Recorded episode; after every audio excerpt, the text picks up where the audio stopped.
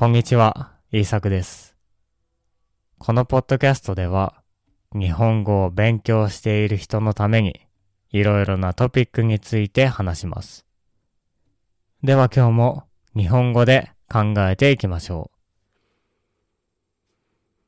今日のトピックは、いいストレスは私たちを良くするです。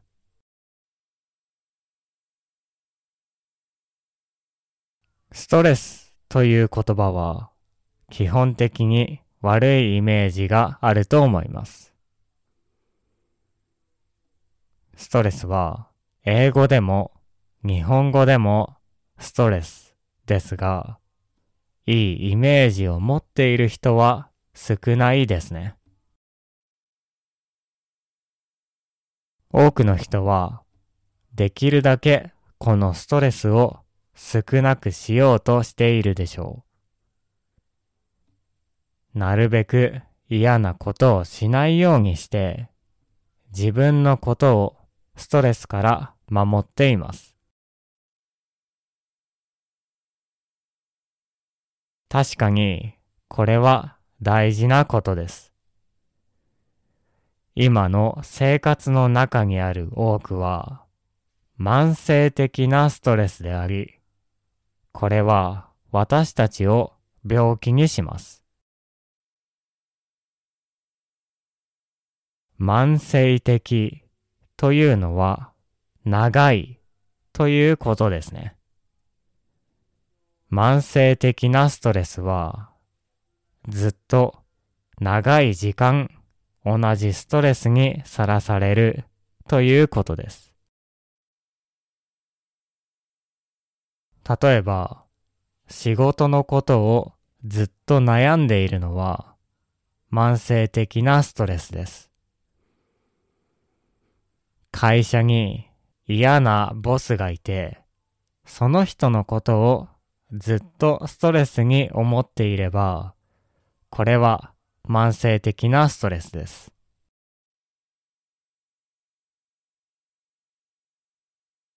これは私たちが何万年も前に住んでいた時にはなかったストレスですから、この新しいストレスを私たちの体は嫌いなんですね。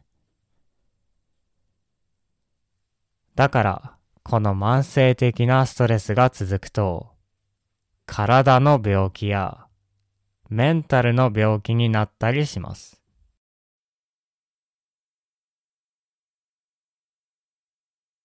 そのため、私たちは、このように長く続いてしまうようなストレスは避けた方がいいですね。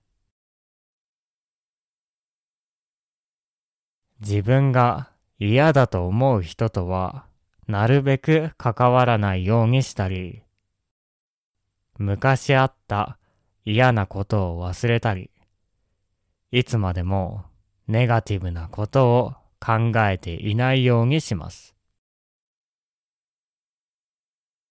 なるべく楽しいことをしたり、自分や人のことを許したりすることで、このストレスを止めることもできます。リラックスするんですね。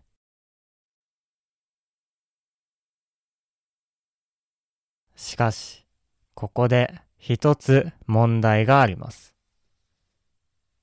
それは、多くの人は悪いストレスを避けようとして、すべてのストレスを避けてしまうことです。つまり、ストレスはすべて悪いものだと思ってしまうんですね。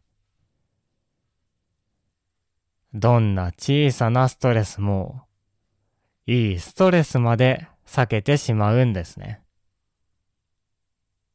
でも、いいストレス、短い時間のストレスというものは私たちに必要なものです。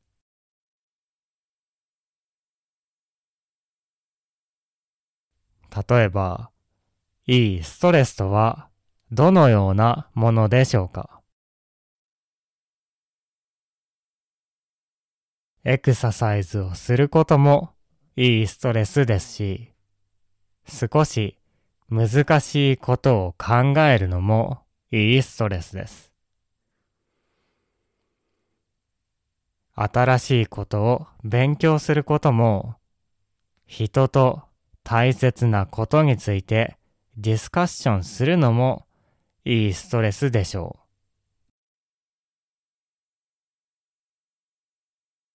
このように、いいストレスはたくさんあるんですね。ストレスを全部避けていると、気づいたら、そういうことも避けてしまいます。少しストレスがあることを、少し大変だけど、本当はいいことをやらなくなってしまうんですね。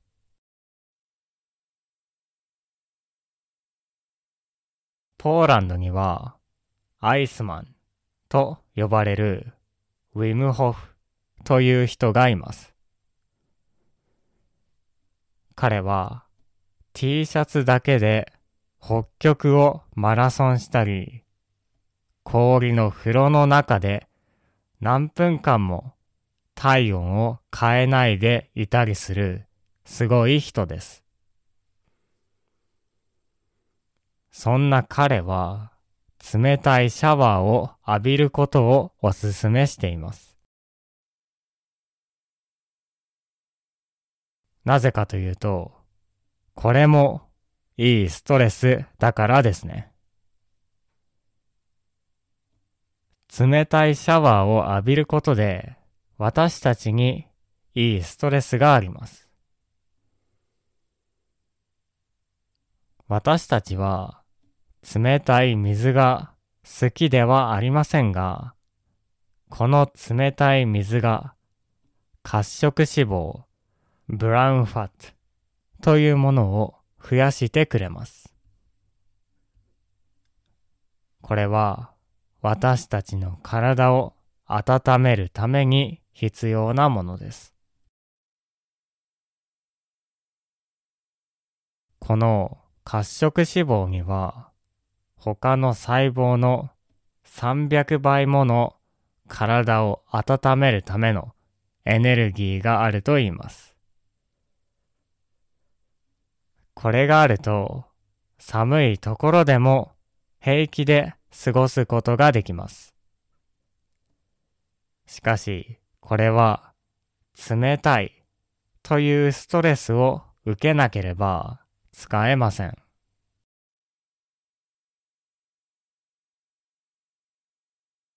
英語には use it or lose it という言葉がありますが、使わないものはなくなります。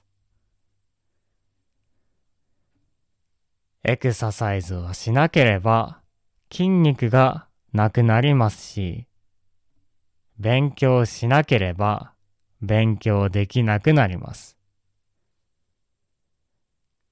冷たいシャワーを浴びないと寒さに弱くなってしまうかもしれません。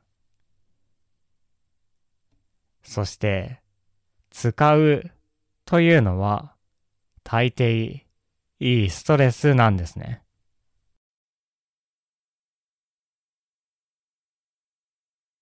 いいストレスというのは私たちを健康にします。そのため、なるべくいいストレスは避けない方がいいでしょう。エクササイズをすることでも、自分が知らないことを勉強することでもいいです。もしかしたら、冷たいシャワーを浴びることでもいいかもしれません。慢性的なストレスを避けて、いいストレスは積極的に受けましょう。そうすることによって、私たちは健康でいられますし、自分をもっといい人にすることができます。